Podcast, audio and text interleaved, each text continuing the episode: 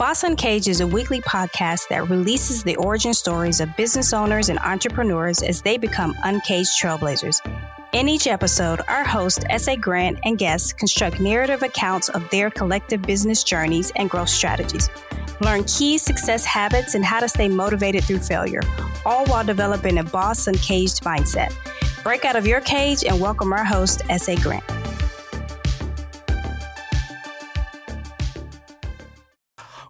Welcome, welcome back to Boss Uncaged Podcast. So today I have a brother from another. I mean, we had an opportunity to meet and greet, and we, you know, we talked a couple different times on some virtual coffees, but I think we really made that connection when we went to the Success Champions Summit together, and his company was a sponsor for that event as well too.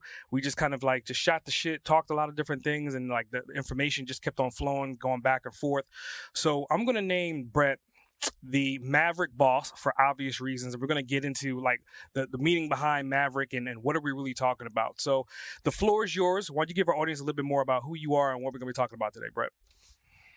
Yeah, sure. Uh, thank you, and and was a pleasure uh, meeting you as well. I thought we had uh, some really really great conversations. So again, it's always always really good to meet people in person, even though you've talked to them over you know over the phone or had some VCs or whatnot. So uh, appreciate it. Thanks for for having me on. Uh, Brett Hale, uh, founder, uh, CEO of Maverick App. Maverick App is a uh, sales enablement and prospecting machine, if you will, um, and it just helps. Uh, it helps with the workflow the sales reps have, help fixing that problem in the workflow and allowing a consistent effort in your business development and your engagement. Um, so my background has always been in sales um, in some capacity. Um, I've developed a lot of sales teams. I've also been a an account executive in sales roles, and so um, really what drove me to kind of get with Maverick or, or to get Maverick in motion was really the pain points that I saw in sales and business development and hunting, and and why that job's so hard. So, um, you know, probably talk a little bit about that today, and talk about you know kind of the nuances of of how I look at sales and how I look at that hunting aspect of sales. Um, avid sports guy, uh, very competitive, um, and I love what I do. So thanks again. Very, very, very cool. I think one of the key words that you said repeatedly, and I think you've just been programmed to say this because, like, the app itself by default is the great area that people have the perception of it being more of a marketing tool. But again, your key word was sales, sales, sales, sales, sales, sales. So let's get the mm-hmm. elephant out the room. Let's kick it in its ass, get it out the front door. Like, define the the best user case analysis for your platform. Obviously, starting with with sales reps.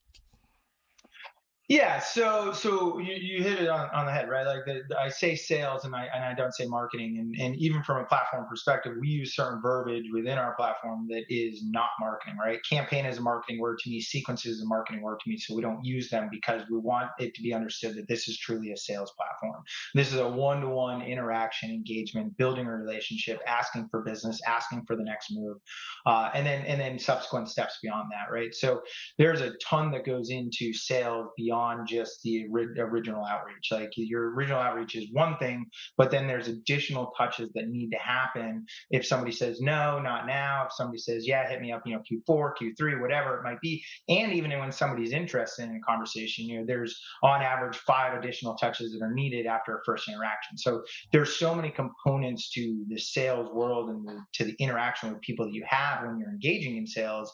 Uh, but the problem is there's not a lot of tools out there that really help that workflow.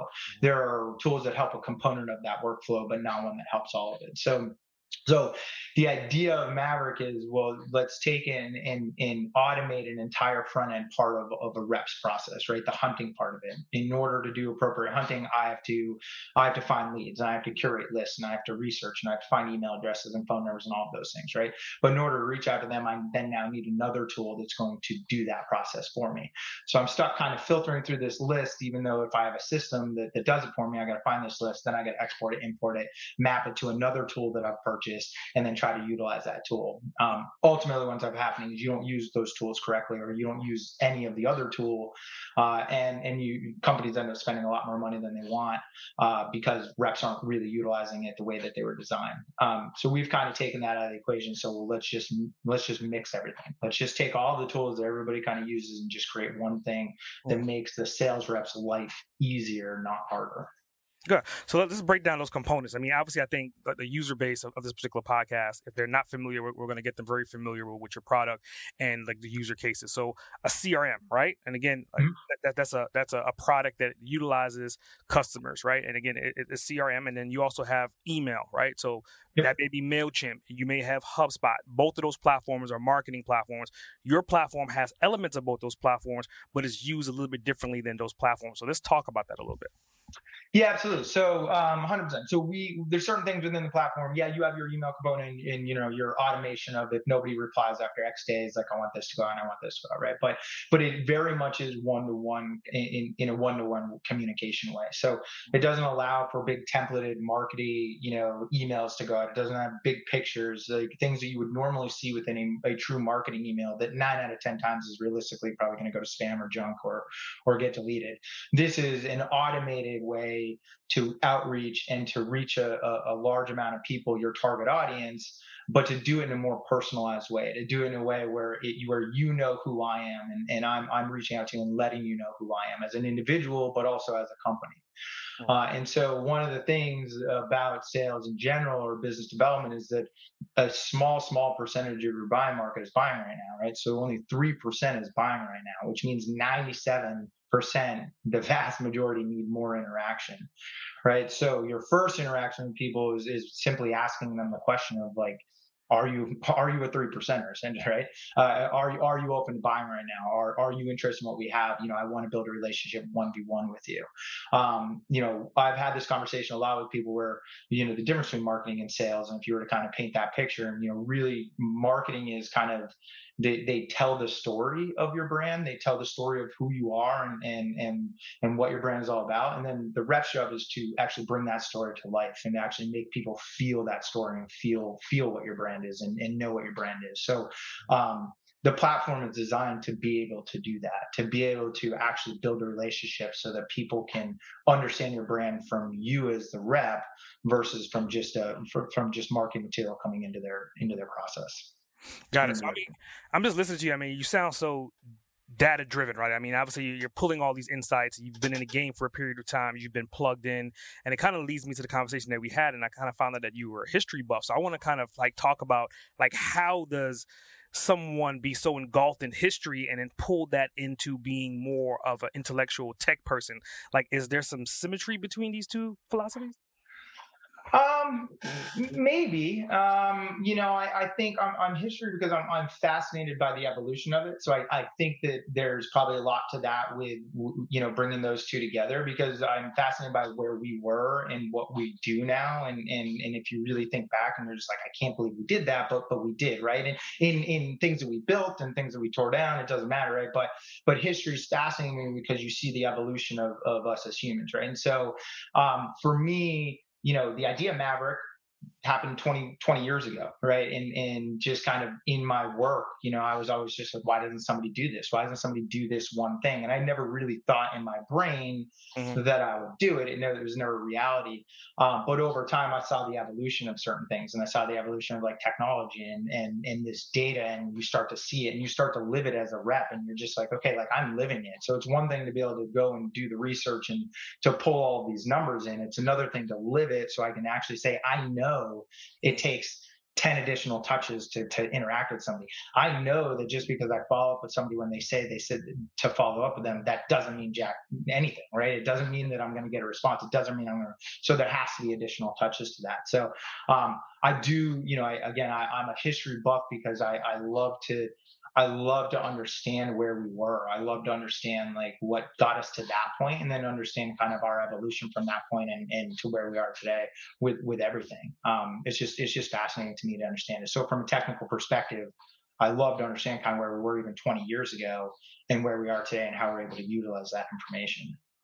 I mean, yeah, yeah, I think I think a, it's a fascinating conversation because I mean, obviously, like in that conversation, we talked about like European culture versus American culture, and then Yeah. like we're talking about historical hundreds, not even thousands of years differences between you can walk down the street in, in, in Europe, and that's pretty much the original like cobblestone Mhm. versus in the U.S. it's been broken up and rebuilt like a thousand times. So in your field of what you're doing, I think I think it, it's it's apple to apple comparison, right? I mean, obviously Yep. there's been email marketing, there's been CRM, there's been sales forever, but now you're taking the things that you learned from the past and you're redevelopment and you're making it a systematized system. That way, it can be utilized to get the best results. Is that not correct? Yeah, it is, and and it, it's 100 percent correct, and it's very much kind of that similar evolution, right? And so when we talk about that history, it's talking about like go to Europe versus now, you know, people come to Boston, they're like, oh, Boston's so much history, right? And then and then if you take that one step further and you go to Europe, you're like, okay, there's no history in Boston, right? Like that's such a there's so so little history over there, and you know, uh, you know, being in Italy and being over there and just just everything that you see, knowing that it's thousands of years old, right? But if you look at it in kind of a weird mappy way, right? If we look at as we come west, the evolution, like what we've done, we haven't even really caught up yet, right? Like, so as we start to go west in the US, like, you know, there's still a lot of old money on the east that hasn't really caught up to the west, right? And so, um, so yeah, you know, when people are like, oh, there are tools out there that do certain things, it's like, there's always room though. There's always room for improvement because we think about things differently and, and we've experienced things differently, right? And so, um, and I think a lot of it is just coming to terms with the reality of the tools that we have. Like they're really awesome, but do they truly do what I need them to do, or am I just kind of on the bandwagon of they're really awesome, right? And so, and so it's kind of, but it, but it's it's it's it's kind of that idea of like you can just continue to evolve this thing, continue to make it better, and continue to listen to people and hear it. And so all of these things historically that we've had at our fingertips over the years, you know, have been great, but now it's time for the evolution of like new things to come and, and new things to come out that we're not used to. that maybe go against the grain of of what we're traditionally told. So, like, and, and I'm, I'm breaking you down, like, and, and, I, and I want the user to kind of really understand. it So, obviously, like, you love history, you love technology, but when you combine these two things with someone that's highly competitive, which you are, like, uh-huh. it becomes a whole nother ball game. So, I want to like talk about. I mean, in, in your bio, you were talking about being a professional soccer player. Like, how did that even come into this this equation? Considering, like, as much as you love history, as much as you love technology, where did the sport angle come into this? Um, well, I think you know athletes are, are competitive in general, right? So they're going to drive to to be better than they are. Um, from my perspective, you know, soccer was just something I always did. I was just I was a soccer player in high school. I, I was, you know, I, I worked at it. It was one of those things that I really appreciated and that I really wanted to work at. And so, you know, being able to get into a semi-professional type of environment was great for me. Um, and it was a, and it was a huge experience, and you and you learn and talk, learn a lot. The, the funny thing about it is, as I started to grow in my career in soccer, the more I realized how good I wasn't at soccer, because because I realized that there were people out there that were significantly better than me and that really have been doing this since they were three years old, right? And and have the ability to put you know all the time in the world into it. And that was literally the only thing they did, right? So you kind of had to come to this moment of, in all reality, like could I? Could I? Yes, I could, but but you know maybe you weren't you're not as good as as you've perceived yourself to be in the past right? And so um, i think it's very much if you're able to learn from those things like you know a sport you learn from it you train you, you develop yourself right? Constantly doing that. And you should be doing that. It should be the same with sales. It should be the same with with your job right? Constantly looking yourself in the mirror and saying like where can i change? Where can i get better? Where do i train myself? Where do i where do i uh, you know not go to the gym but where do i go to the gym for for my job. Like where's my brain my brain gym at? You know um, and so a lot of that you know i know we'll probably talk about it, but to get into the maverick and stuff like a lot of that is really based around the idea of what a maverick is. It's like literally going against the grain right? Literally going against like everything that we know and do something that's out of our comfort zone and see if it changes the game. And so um, in terms of sports like I, I was always willing to like just be the guy that the, the biggest hustler somebody that would do some untraditional things in my training. Um, and, and that's kind of always, that was my competitive spirit has always come down to, to my job and what I'm doing um, with gotcha. other people.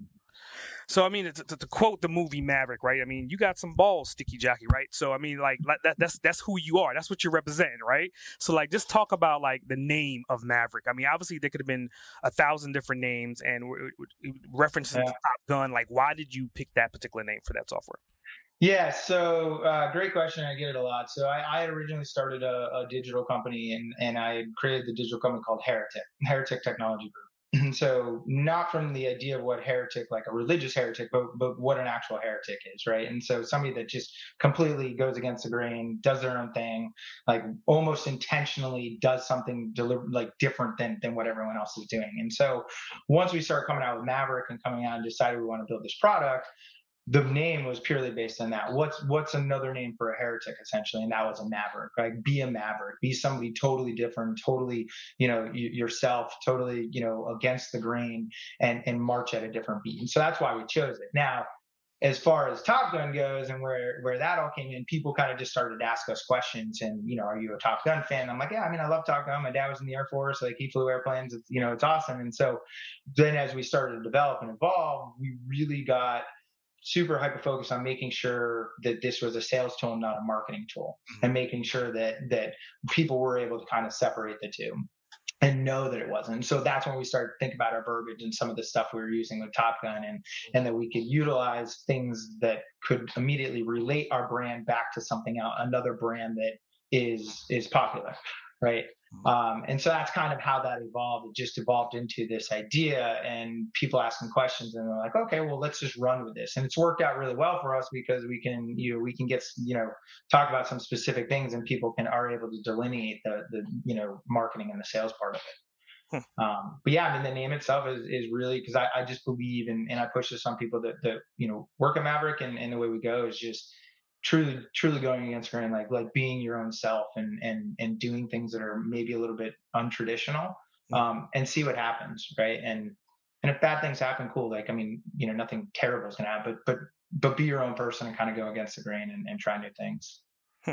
I think it's interesting because I mean, you brought up your dad. You were saying that you know he was pretty much a Top Gun pilot, right? I mean, he was flying planes, and so it like it kind mm-hmm. of leads me kind of going down this the stem of the Maverick comparison. So your dad essentially is the Maverick and, and you're Rooster, right? So like let's talk about like this direct thing. Like what kind of kid were you? Did you grow up in a competitive environment, like knowing that your dad was doing these things, or did you kind of grow into that as you got older?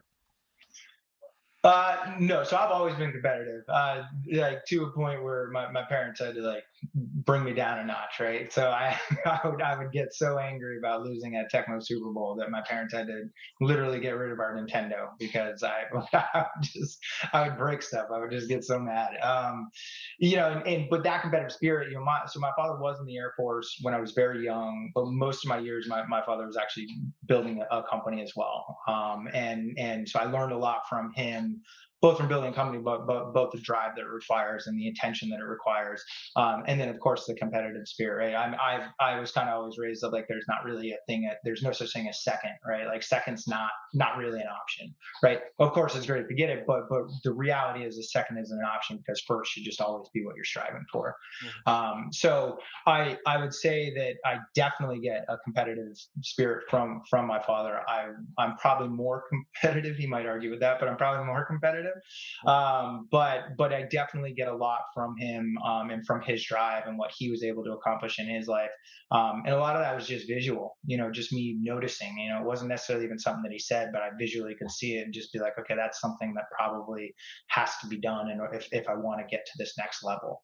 Um, so I give him a lot of credit for for a lot of stuff that I that I've done to date because um, he never uh, he never gave in. He never handed us anything. It was just like figure it out on your own. Um, and so that's kind of what you got to go do. Nice, nice. So let's just talk about, about you as an individual now. Right? I mean, obviously, Maverick is, is a key word that can define you and define your company. But what other three to five words would you choose to define or represent you?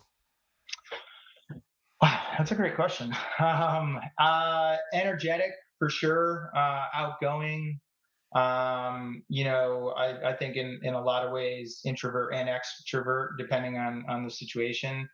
Um, you know, I'm, uh, I think a big one would be, would be different. Um, I, I'm, I'm I'm definitely a different cat. Like, and, and, I own that and I'm okay with that. Right. I, I, um, I, I, joke around a lot. I'm serious. I'm not serious a lot. I'm serious a lot, you know, so, uh, I'm a different person. I, I, really try to, try to beat by my, like walk by the beat of my own drum, you know, and, and kind of be, be who I am. Um, and hopefully that comes out and, and, you know, is, is good for other people that, that I'm surrounding myself with. Um, but definitely energetic, driven. Driven would be another one. Um, extremely driven, um, and maybe in a different way than, than a lot of people are driven. You know, I think we, we did a, we, we saw a talk at, at Babs and, you know, they kind of talked about like what drives us to do what we do. And, and she felt like it was five layers. Right. And I was like, I was like, no, I get to one layer, right? Like, like I'm driven by insecurities. Right. And I think everybody's driven by insecurities. I could write a book about how people are driven by their insecurities. Right. So whatever that insecurity is, like, it just drives me. It's like whatever, whatever I'm looking at that I'm insecure that something might not get done or something might not get accomplished or it's not going to get done in a way that I think is good enough. Like that insecurity is just constantly driving me. Um, so, so it's certainly driven um, is another one as well. So I think probably a lot of different uh, words, but I, I, can't say that I've ever had anyone like ask me to point it out on my own. Very cool. So, I mean, I think you talked about insecurities, and obviously, you're dealing with, with, with other corporations, you're dealing with B2B, you're dealing with sales teams, and you're dealing with all types of different personalities. So, without naming names, how has your personality and a, a conflicting personality have bumped heads, and how did you work that out over a period of time? Uh, yes, that's probably happened in, in both personal and business. I mean, you know, you talk to a lot of different people and, and people go through totally different educational processes, as I call them, right? So they've been exposed to totally different things. Uh-huh. Um, I'm just, I'm a believer in looking in the mirror. So like, you know, I've, I've certainly butted heads with a lot of people. I'm, I'm outgoing, I'm loud often, I'm, I'm direct, you know, and, and sometimes that doesn't sit well with people. So, um, I think sometimes just kind of pulling back the reins and being able to communicate to myself off off topic and then come back to the situation and and, and readdress it has certainly been a way to do it um, but also just fully respecting respecting people and, and what they have to say and what they have going on right um, you know I, I i've certainly come up against other businesses and other things that we've had butting head conversations and i think at the end of the day if you can walk away with just pure respect of I respect your opinion. I respect where you're at, and and and go the other way. Um, you know, no, nothing kind of beats that. Um, but but it's definitely you know I I, I talk about it with people uh, a lot, and I'm not sure of like my my directness, my outgoingness, like it's probably helped me in so many cases, and in other cases it actually hurt me.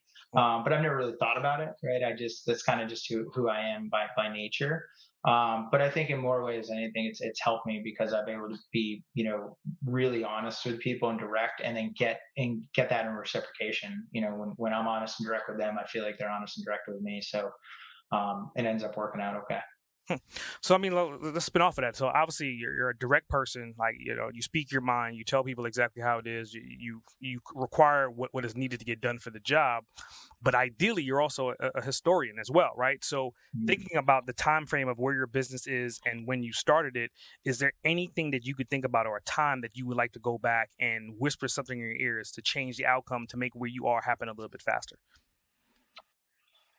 Um, no, no, not not anything specific. I, I think there's probably a million things. Like if I'm able to go back and realistically look at every portion of that's happened, there's probably a million things. But I'm also very much of the mindset that I don't. I'm, I'm a very happy person. I'm very happy in my life. I'm very happy in my marriage. I'm very right. So like it, I'd be remiss if I went back and said I regret something that got me to this point, or I wish I had changed it because I probably wouldn't have got me to this point, right? And so that means like something totally different would have changed in my life. So it's hard for me to go back. Um, there are there are decisions from a uh, from a maturity level uh, that I wish that I had done differently. Uh, there were there are jobs that I was in when I was younger that I thought I was better than than that right? Uh, or or that I thought I was high up. I thought I was doing better than I was doing, right? Um, I thought I knew more than I knew. Um, you know, so from a maturity level, there was a lot of ways that I communicated with my managers or communicated with direct reports.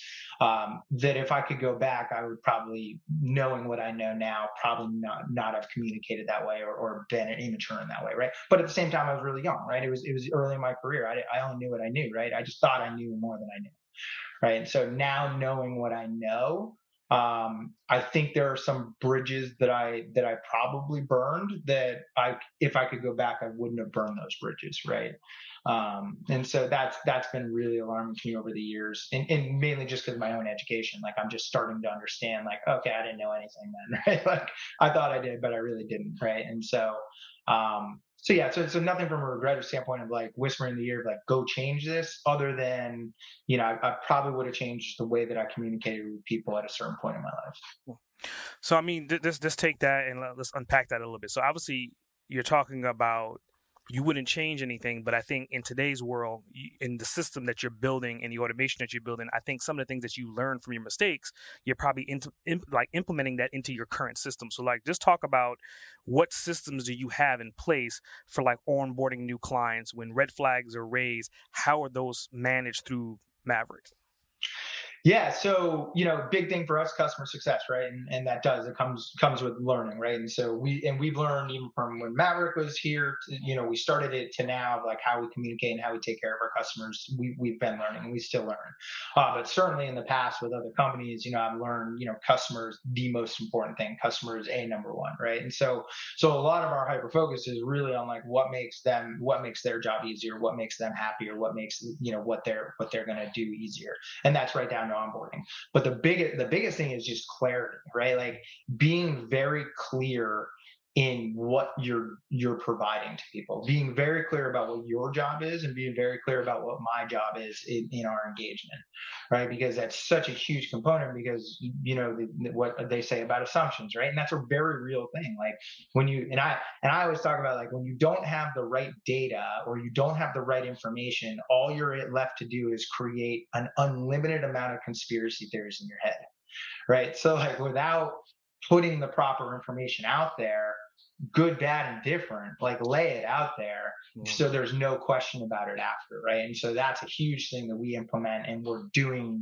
very active right now. Just being very, very clear with with what you know what people should be doing and what the expectation is and what's outlined right and so from a product perspective you know, we've obviously I've learned over time it, it, a, a, ton about workflow and what's important and follow ups and in building a relationship and and being connected to the right people and staying connected and doing what you say you're going to do. Yeah, I will follow up with you in Q2. Well, you better follow up with somebody in Q2, right? And so, um, so from a platform perspective, we've put things in place that almost make that a no brainer because it's so important for follow up yet task management doesn't work. Great. Let's eliminate task management, pre-create it, schedule out the send, and now your your task management has been eliminated, but you're still doing what you say that you're going to do. Mm. Right. So I think a lot of from our platform and learning of growing is like just almost eliminating the excuses from the equation for people. Is just saying because there are a lot. There's there's tons of excuses everywhere, right? So, but learning that there are certain things in your workflow or certain things that you're doing with customers or with your sales reps, they cannot happen or have to happen. Mm-hmm. Um, you know, we we try to build that into the workflow, so we we make it dummy proof. We're like, well, we're just going to eliminate the excuses for you and and make it easy for you to do. Um, in which case, that will ultimately make you better at, at your job. Wow. So I mean, I think obviously it goes back to that key word that's behind your head for people that are watching the video right now. I mean, obviously you believe in what you're doing, you believe in your systems, you believe in your processes, you believe in, in your employees, and you believe in your customers. And it kind of goes back to what you said. Like your dad was a was a hell of an entrepreneur, so you grew up in an entrepreneurial envi- environment where you kind of got some of these information through osmosis through seeing your dad doing it. Do you collectively say that you are who you are right now and as successful as you are because of being in that environment? Growing up? Um, yeah, in a lot of ways, because there's a lot of things that he did that I don't do, right? Like that, that I'm like, I don't, I don't want to do that, right? Like I, I'm unwilling to sacrifice my family for, for the job, right? Um, and not that my dad was willing to sacrifice family, but that was during a period of time in which like you didn't have cell phones and you didn't have email, right? Like, like you had to work. Like it, it, it was, you know, you, you, had to spend the time and you had to be away and you had to travel and you had to be in the office, right? And so, so some of those things I look back on, I'm like, okay, like I have the ability to not have to do that, and I'm not going to sacrifice and I'm not going to do it, right? Because I know that he wouldn't have wanted to do it, but he had to. So, so I learned from it of like he just did what he had to do, but at the same time, I learned from him of like, okay, like, but like that component component of it though, I, I refuse to like compromise on that. Right. So so from that there there definitely is. Um, you know, but then, you know, that that work ethic i think you're always going to see the work ethic. Like if if somebody's in front of you with hard work ethic if you have any drive in you that's going to drive you to kind of want to do it and, and have good work ethic as well. Um, but i think it's like anything you've said a bunch of times like i believe what i'm doing i appreciate what i'm doing. Yeah and that makes my work ethic that much better right? Like if you don't like what you're doing your work ethic really isn't going to be very good. It doesn't matter it doesn't matter who you are or what it is right yeah. um, so watching him and just you know I, I, learned a lot from both sides of, of watching him um, you know come up in, in business and understand both the sacrifice that sometimes you have to make and then but also understanding like your line of like where where i'm not going to compromise or or you know where i don't feel like i should have to compromise so I mean that's a good segue to talk about like where your your family are. I mean obviously like you're married, you have kids. So like just talk about like how have you learned to do like the work life balance or is that even a real thing right i mean is your is your family included in your work life or is it completely separated yeah um again good question you know um I, have been fortunate enough for years, even before I started my own company, to, to work from home. Um, and and I'm fortunate that, that, my wife does well, so so we're able to and does well as well. So we're, we're able to, to, to piggyback off that and she works from home. So it makes it easier for us because we can, you know, we have that, that component together and, and our daughter's here a lot. So, um, but, but it really has always come down to, uh, I, I work really hard when, when there's requirements that need to be, be done. Right. But at the end of the day, if there's something that needs to be accomplished, and it's that or my my family and there's something that needs to be accomplished isn't really impacting anything uh, every time i'm going to drop that i'm going to go to my family right? And so it's almost like this forced you know you don't you don't work it in not for me anyway. I haven't like worked it into like my process. Like i just force myself like right? I, I force myself at 5.30 i'm up i eat dinner with my family and, I, and when my daughter goes to bed i, I kind of come back to work right? But in that in between time i don't care like there's no like that's forced time for me of like it does not matter what's happening that's what i'm going to do mm-hmm. right so i'm not um I, I, for lack of better words, like I'm not super into like the hustle porn, right? Like go, go, go, kill yourself, do it until you hate everything that you're doing and like you can't breathe, think, or whatever. Like I'm just not into it. I just don't. I don't think at the end of the day it accomplishes anything, right? Like I think that you need to hustle when you need to hustle, and and and when your brain tells you you got you got to take a break like you got to listen to your brain right like you, you just got to do it um so i'm a big believer in that so so i guess the long way around is like i don't really like bake it into anything i'm just i'm very i'm very deliberate about it i'm very deliberate of of of what again what i'm willing to give up and what i'm willing to to not give up um and i just work really hard in in the in between Hmm. So, I mean, based upon what you just said, I'm just going to pull some keywords. I mean, you're talking about being deliberate. You're talking about um, force, not in a negative way, but uh, like you're waking up at 5:30. So that kind of leads me to like you're pretty structured, even though you don't want to be. That you are. So, what is your morning routines like? What are you doing at 5:30 in the morning, and how does your day actually start? Well, so the five o'clock usually is, is the afternoon. So we do get up early, but really that's just, you know, getting my daughter up, getting her ready to go, mm-hmm. uh, and, and hanging out with her, getting her breakfast, um, and, and whether it's bringing her to school or camp or whatever it might be. Um, so again, a lot, lot of, a lot of my mental is, you know, family, right? When, when there's opportunities to hang out with the family, hang out with the family. Um, and, and then, and then usually it's kind of go up uh, you know, in the summertime, I, I, like to get out there early, you know, 7 a.m. and go do some yard work. Honestly, like it's like I'm gym for me. So like I, I will put my boots on and go do yard work until nine o'clock. I'll come in, take a shower, sit at my desk, and, and go. And and it kind of just acts as as you know my my mental escape, and I can kind of get my day started with both some exercise, but also with some mindless work to allow my brain to kind of start getting into the day. So um, I love doing a lot of that in the um, in the, in the summertime because it gets gets me going. Hmm. Um, but yeah, I mean, but for the most part, pretty laid back mornings. I mean, honestly, like it's it's it's getting up and getting going, and it's kind of talking about your day and understanding like what's happening.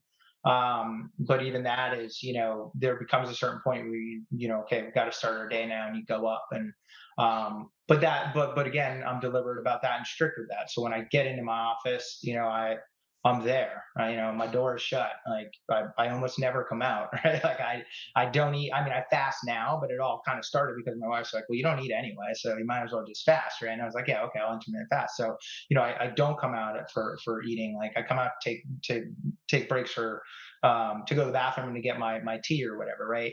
Um, so those are kind of the things I talk about where like when I am in it, I'm I'm really into it, right? But then I'm deliberate about pulling myself out of it too and saying, okay, it's it's time to shut it off. It's time to go downstairs and and, and hang out with with my daughter or, or whatever it is.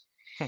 So I mean, I mean, I brought up believe, and, and just hearing you speak. I mean, obviously you're inspirational, like you're, you're motivating, and again, like you're you're uh, a high achiever is any of this things that you can kind of relate back to um, let's say a book that you read or books that you're reading right now that you would like to recommend to our audience um, you know, I thought somebody somebody might uh, say that, and I don't. You know, I, I can't say that that I have a, a, lot of books that, that I can be like, hey, go out. Like I can tell you that these are awesome books, right? I've I've read a, a decent amount of business books. I've read a decent amount um, I'm a big kind of again history buff, and that I, really appreciate going and, and, reading about history, and I appreciate documentaries, and I appreciate just understanding all of that, right?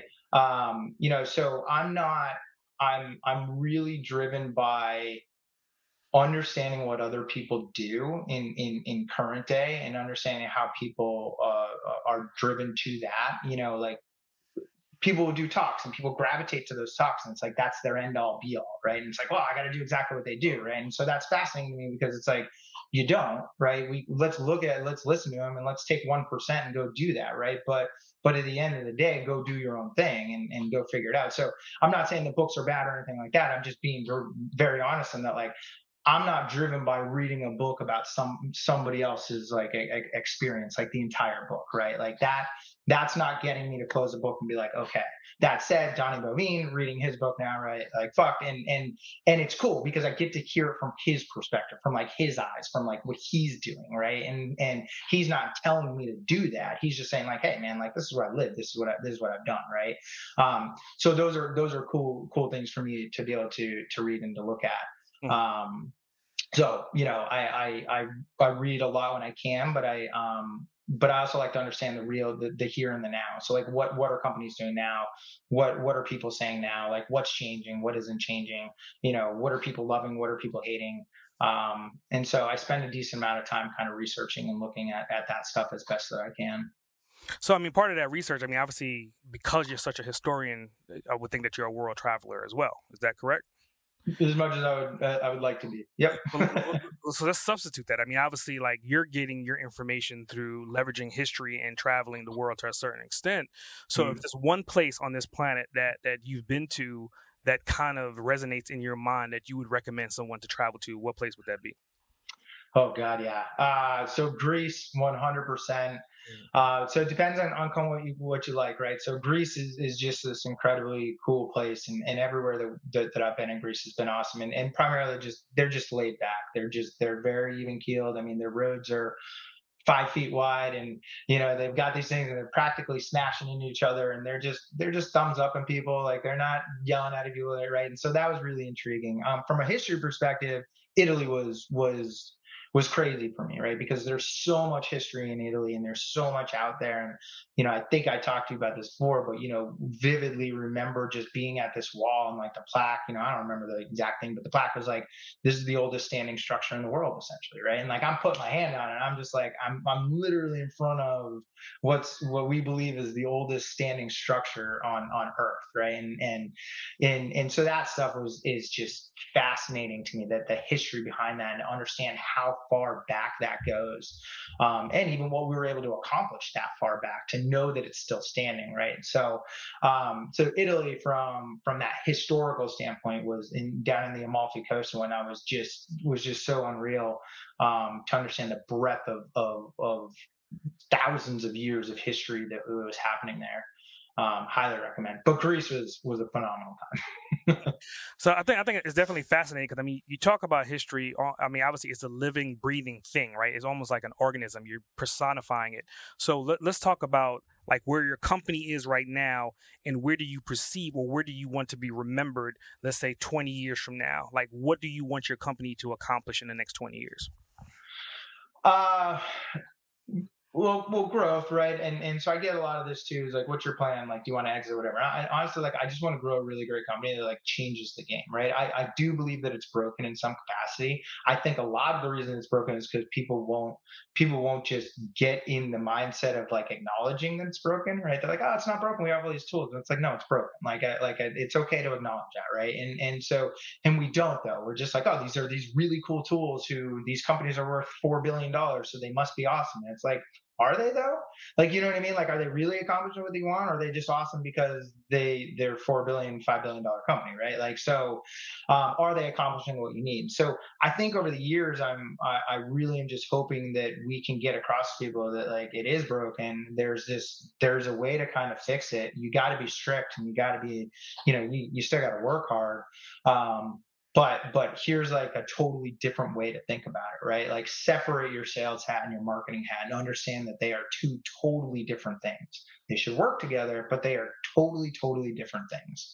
Um, and, and so i'm hoping you know with maverick over time and and, and i feel like we, we've started to get to it but you know over time that people are going to get onto this platform and it's going to be the sales platform right? And it's going to be the totally different way of, of doing it. Um, and then and then they're going to start to delineate and say we have sales and we have marketing and they are different. And guess what? We have two different platforms for them right? Because people use maverick they're like oh well but we have hubspot or whatever. I'm like great keep those. You need a marketing platform right? Like you're going to need that next. Once maverick finds and identifies and curates and emails and then and you don't catch your 3% you're going to need now marketing and you're going to need put for a place for people to go and marketing to get marketing material right so um, you know we obviously want to grow as, as, as much as we can and grow as big as we can um, I definitely disruptive. Uh, I had a conversation about this the other day. Like my my goal really is to completely disrupt the the industry, and I don't mean like disrupt it in a bad way, being rude. I mean disrupt it in a way that we're making people reconsider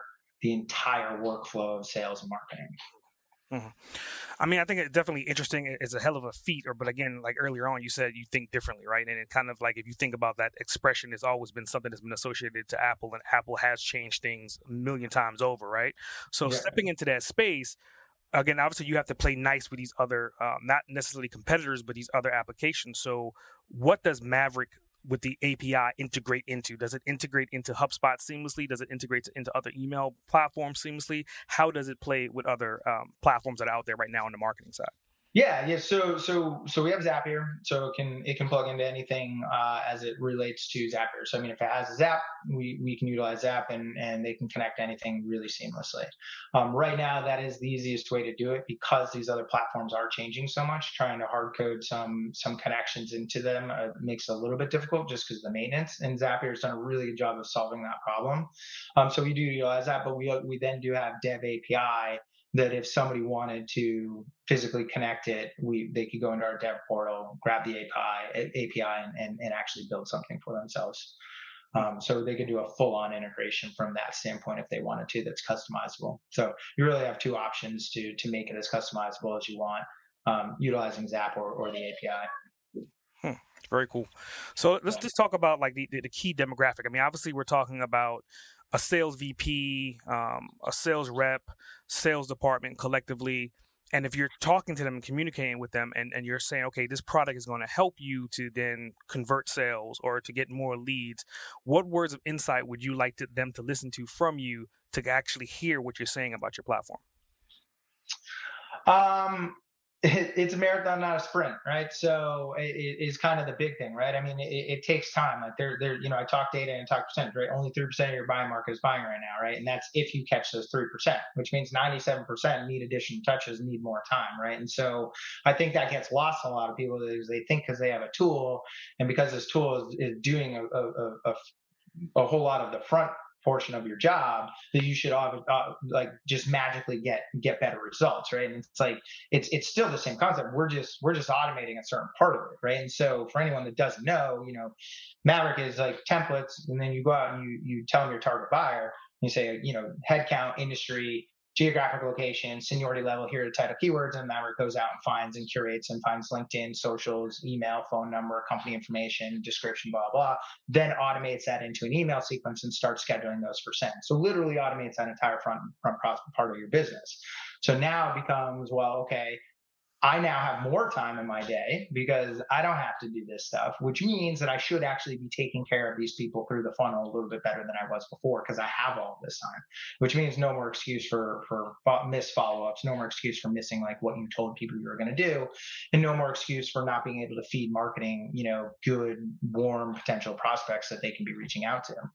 Um, so you know, the big thing is like it, with all of this is it, it's a marathon. It really truly is. It, it takes a significant amount of time to build that subconscious relationship with people, and and you have to. Um, and only the small per smallest of percentages are going to respond to you right away. Um, so I think it's it's really just getting people, whether it's Maverick or whether it's another platform, just getting your head wrapped around that. Like there's still a level there's still a level of work that I need to do to convert a vast majority of these.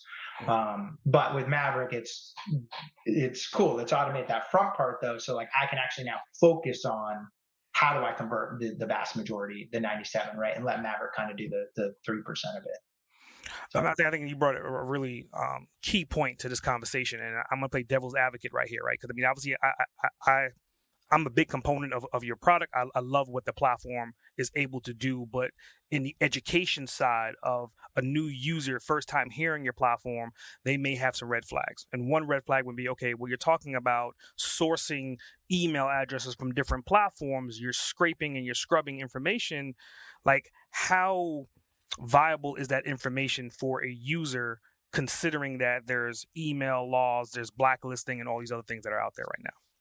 Yeah, great, great question. So one of the things we that we spend a lot of time on in did in building it and do now is email reputation, and it, it's exactly right. And so again, from experience, you know, we know what what causes what and that, that, that that's a bad thing right? So for instance you know my, my uh, in a past life i sold email deliverability services. Like i literally as part of a packages that's what we would sell is right? So so we're really well versed in how to ensure that people are getting the inbox and not getting um, stuff blacklisted. But but there's things that you have to do right? So when maverick's pulling in it's like hey, we're only allowing a certain amount to be dropped into the hangar per day and then scheduled out you know over the next five business days. So we've built maverick in such a way that it acts like a human in, in every capacity capacity from its working standpoint, right? So no two emails in one minute, right? It's an email now, six minutes, three minutes, four minutes, eight minutes, right? Very randomized to act like a human is sending it, right? Doesn't send on nights and weekends or any other time like holidays that you wouldn't send as a human. So it literally is designed to mimic you as a human. So we don't allow commercialized subject lines, right? Like things in your subject line that are literally a marketing subject line. We don't allow those because why? That's that's the easiest way to get a red flag and say, hey, you're going to spam. Also, another reason we don't allow images and stuff embedded in the emails because again, easiest way to get yourself kind of red flagged. Um, to answer the data question, again, this is something we spend a ton of time on. And if you could really look at the back end of our platform, you would find that the the mostly the biggest power of our platform is the things that you don't even see. Right. And so when you're dealing with AI, and to your point, you're collecting different email addresses, most of the time, not most of the time, but a lot of the time that data like gets in, mingled and in, intersected with other stuff. And like it's collecting somebody from, you know, a job from five years ago with an email address of today, right? And so we've actually built a system on top of a system on top of a system on top of a system that filters out that data even further. So once it finds it, it then says, hey, does domain match email domain? And if the answer is no, we don't let it go through, right? Because we're saying, well, I mean, if the email domain doesn't match the domain of the company, chances are there's something off here, right? Same with like verifying email addresses, verifying, and then it's and then it's dynamically talking back to us. So anytime somebody gets an undeliverable or they're not at the company, it dynamically talks to us and says, hey, if you ever find this person again with this information, it's inaccurate, don't send it. Hmm. Right. So we're from our data perspective, we're very, very, very strict with it because because I hated it. We we all hated it, right? When we were doing lead research and we were even even if you go out and you find one of these companies that curates lists for you, okay, I'll give you a thousand contacts. Oh, cool. Well, now I got to spend the next six days going through the thousand contacts to get it down to 400 contacts that I can actually find. And of those 400 contacts, I can, you know, uh, realistically only about 300 are probably good, right? But now I have to take that list and I have to import it into something else and I have to do this. So there's a lot of work that still has to be done. So end of the day, I'm solving zero problems for myself. Hmm. Right. So we've taken that component, we we've looked at it through a micro lens and said, like, let's get super, super granular with this stuff because as cool as it is on the onset and from the eyeballs, the back end, the data still has to be really good. Otherwise, otherwise, who cares? Right. Um, and if I just promise you a bunch of contacts and you're like, yeah, cool, but like none of them are good, then, you know, what value am I bringing to you? Yeah. You know? I think I think it's, it's a hell of a, a, system that you build, and, and, the way that you just depicted it, it, it makes perfect sense. So it kind of leads me to a, like another devil's advocate, right? So I, I'm in the audience and I'm raising my hand, and I'm just like, okay, everything you said answers my question, but one question. Let's say I have a large database. Let's say I have a list, or I created a list of twenty thousand, but you're saying that these emails are going to be like coming out like like a person, maybe one every other minute or so, or every five to six, seven minutes or whatever. Twenty thousand emails at, at that time could be a long period of time. So how, how does that orchestrate? How does that noise potentially work if you have a really large list? How long does that list take to actually get to those people? Um, so so you can import your own list into Maverick. Mm-hmm. Um, we do not dictate the timing of when you import.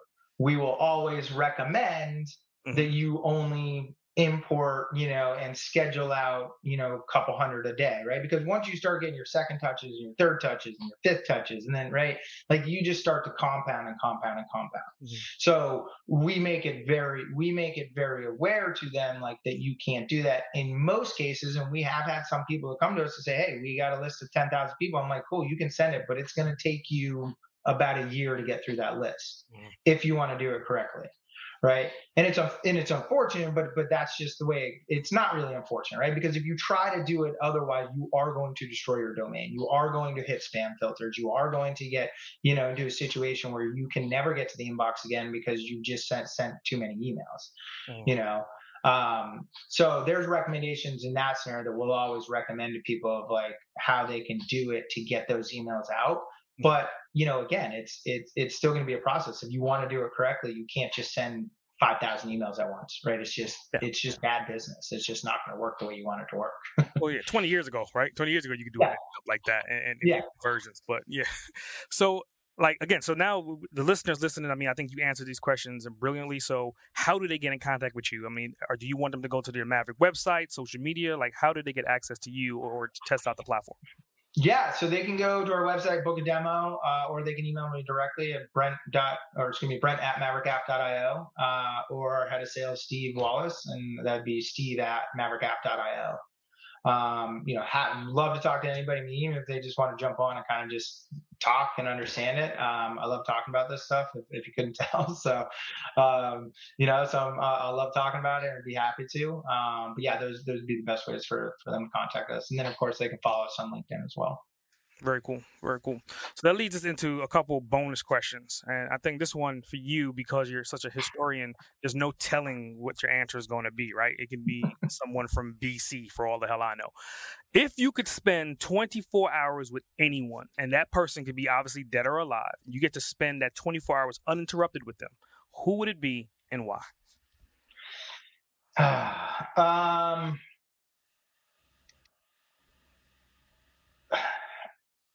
so I don't know if it would.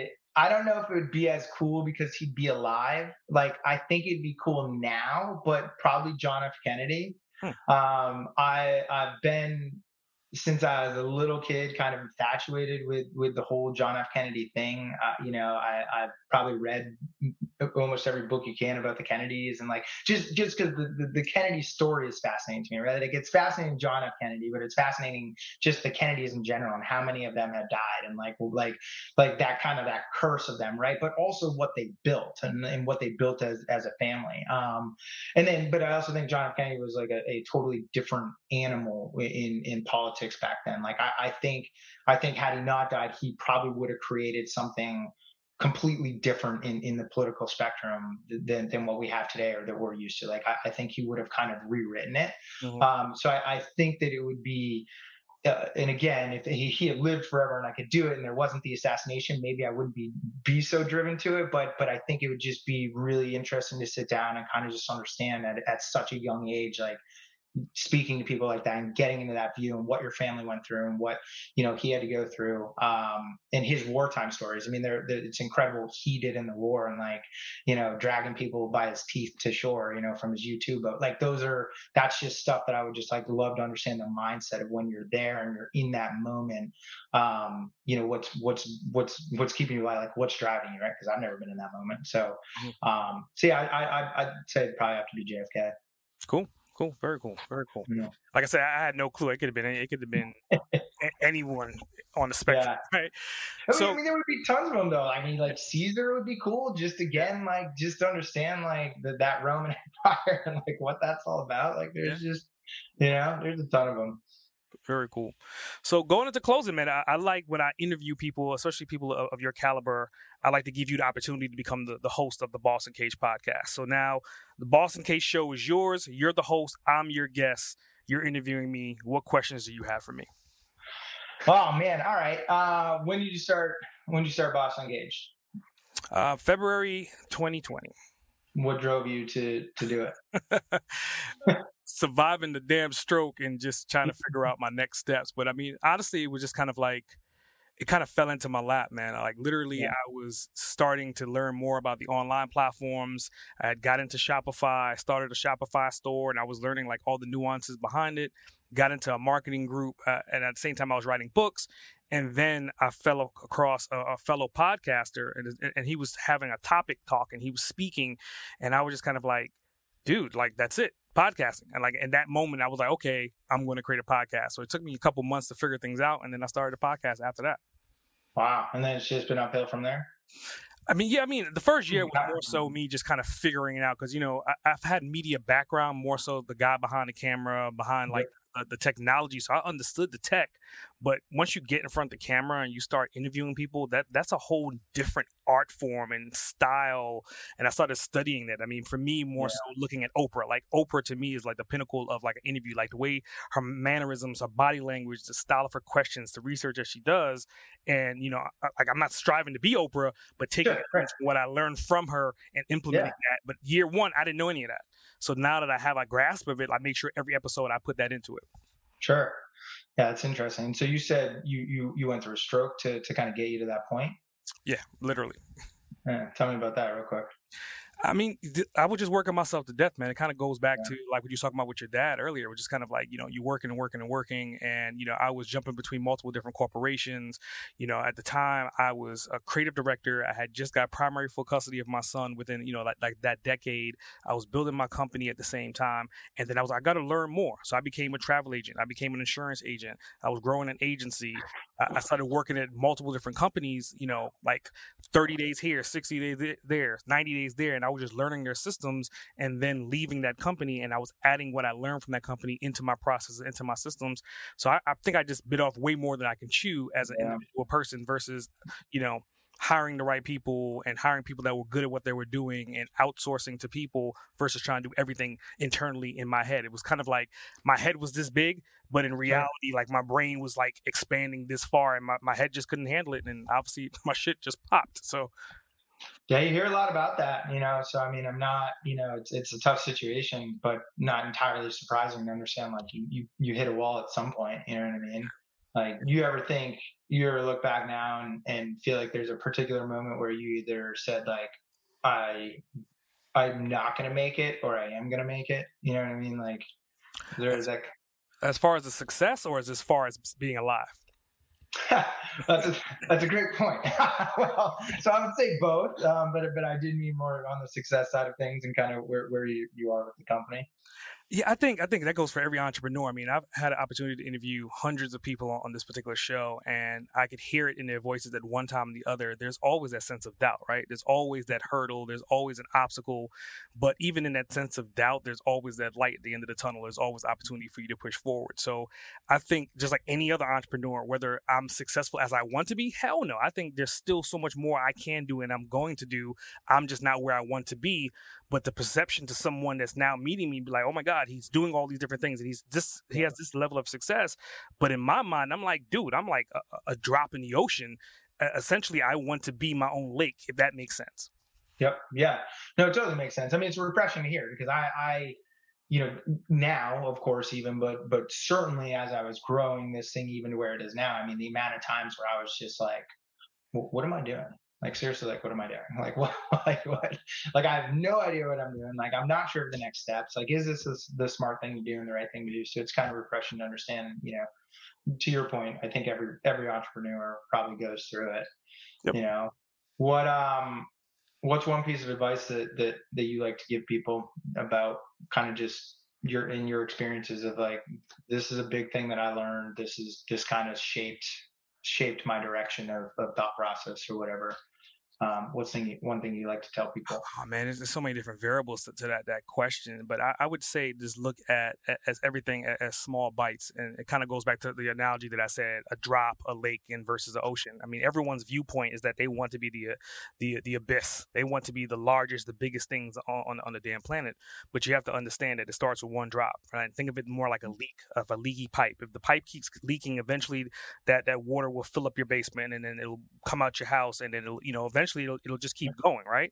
So you yeah. have to kind of think about these small steps. You can't be the ocean overnight. The ocean right. wasn't essentially formed overnight. Like the you, uh, you and I, we talked about like the Grand Canyon. That shit didn't happen overnight. It didn't get that big just woke up on a random Tuesday and was like, "Oh, there's a hole in the fucking earth." Like that shit doesn't happen. You have right. to take these steps and procedures. Yeah. For me, it was going through everything that I went through because again, I didn't hit this the level of success I am at now until I had to go through all that bullshit, almost die, and then create this new brand and rebrand myself. And then in less than two years, everything I've done in two years outweighed what I've done 15 years before it. It was like a night. Right. It was like, right. what the hell? Two years versus 15 years. Well, why the fuck didn't I do that 15 years before? right, right. Don't know. Yeah. Yeah. Yeah, great. I mean, great advice. I I I, agree wholeheartedly. Um, and I and I agree. I agree reluctantly because like I've, I've fallen into that same boat, right? And and so, um, you know, it, it's it's hard to get around that, right? Because you you see everybody. Because mo- and I think we talked about this. Like most of the people you hear about, like, are all the big fish. Like, of course you're going to hear about them, right? Because they're like they're big. Like that's what they are. But you're talking about the smallest of smallest of percentages that you're hearing about, right? Like there are all these other companies that are doing phenomenal things that you have absolutely no idea about, uh, and you know, and, and and they're doing great, and and you don't, your brain doesn't get there, right? Your brain's your brain's on the the big fish, and like, ah, I gotta be, you know, Salesforce or whatever, and it's like, no, no, you don't. Like, it's okay, you know, just grow something great. Um, so yeah, I, I, I agree with you wholeheartedly, but it's it's good advice. Yeah, I mean, I think that to, to that last point that you just made, I mean, the irony of it is like, you know, I had opportunity to interview a billionaire on the show before, and she was ranked number 21 on Forbes, but she's not a household name. And to put things in perspective, I was like, okay, look, Oprah is ranked number 10. This female is ranked number 21.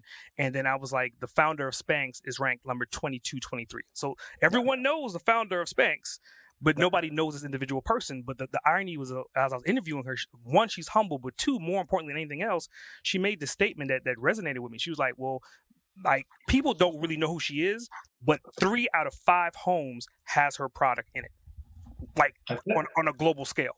So yeah. you may have never have heard her, but you're using her products every single day, and she's she's living the life because of that. But she's not a household name. So that goes back to your point. Just people that are, you could be sitting down at a damn Waffle House next to someone that's worth ten billion dollars will never even know. have no idea. No, no clue. No.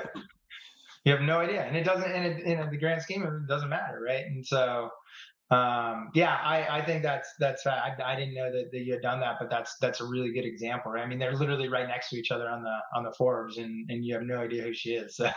no idea who she is, but I mean, yeah. she's a semiconductor manufacturer and the third the, the, the third largest in the world at that. So it just kind of shows to say that again, you could never know, and and, and it's probably more of a, a, perception for that individual to bet that's a better life to live than saying Jeff Bezos. Like Jeff Bezos can't go to the corner store, he can't right. go to the gas station, but she can easily go to the gas station and go to the drugstore and not have any problems whatsoever. Yep, yep, yeah. I mean, it, it's true. You know, I, I and even from a driving perspective, like I do often think back like those big companies though too. It helps me because at one point they were nothing, right? So like I do think back, you know, we even talked about this, like Jeff Bezos with that like stupid print of Amazon in his office. Like he had zero clue at that point where his success would be, right? But he just kept driving it forward and driving it forward. He had no idea he'd eventually be the richest man in the world, right? And and not necessarily that's where he was even driving to. Like his drive was just like build Amazon to to a cool online book company, right? And so, um, but every one of these, Walmart, like you know, even J.P. Morgan, like all of these, like at some point they were they were nothing and they just had to drive to something and. Um, you know, and I think we both talked about it a little bit to length, but uh, just the idea that it takes time. Like you, it starts with a drop of water, right? You just got to build and grow, um, and just do the right things, and, and the rest will kind of follow. Yeah, but I think on a closing note, I mean, going back to, to the image behind you, I mean, it just becomes the belief, the belief in yourself, the belief in the product, the belief in the service, the belief in the brand, and the belief in, in, in like you said earlier, changing the world and believing that you're actually going to do it and then actually do it. Yeah, I um, I, this is behind me because I, I, do love this. Because uh, because I do love the show, um, uh, Ted Lasso. But but I I just love the the sentiment of it, like what it is. It's so simple, yet it's it's so powerful right? Like literally if you just believe in, in kind of what you're doing and believe in the path that you're going like it speaks volumes. Like i'm a big believer in manifestation. I truly believe that i can manifest almost anything that i want in terms of, of my life um, to an extent right? But but that that goes with believing. It's because like you truly believe that it's that it's possible. You truly believe that it's going to happen. So i you know i have this behind me because it's it's so important to kind of just my my mentality is just always believe. When I sit at my desk every day, I just believe, believe, believe, believe, right? And and if I have that in my heart and my head, um, you know, it, I, I, believe that it'll happen. You know, um, so yeah, so so big fan of of, of kind of just the, the simple mentality of believe in what you're doing and believe which direction you want to go. Yeah, yeah. Well, I think on that note, I mean, I think this was a hell of an episode. I definitely appreciate you being here today and dropping like the insights of who you are as a person and what your philosophies are and what your your company is designed to do and how they're helping people in the world of sales today. So I definitely appreciate you being here.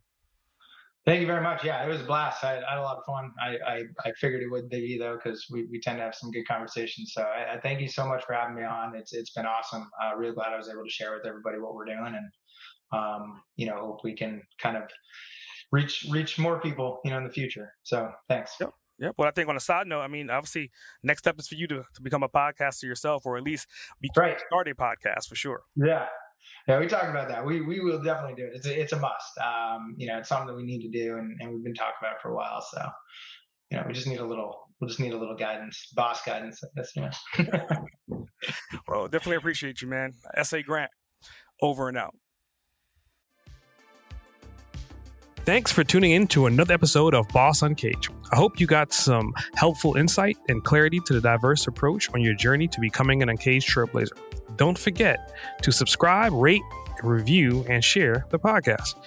If this podcast has helped you or you have any additional questions, reach out and let me know. Email me at ask at sagrant.com or drop me your thoughts via a call or text at 762 233 BOSS. That's 762 233 2677. I would love to hear from you. Remember, to become a boss Uncaged, you have to release your inner beast. S.A. Grant, signing off. Listeners of Boss Uncaged are invited to download a free copy of our host, S.A. Grant's insightful ebook, Become an Uncaged Trailblazer. Learn how to release your primal success in 15 minutes a day. Download now at www.bossuncaged.com forward slash free book.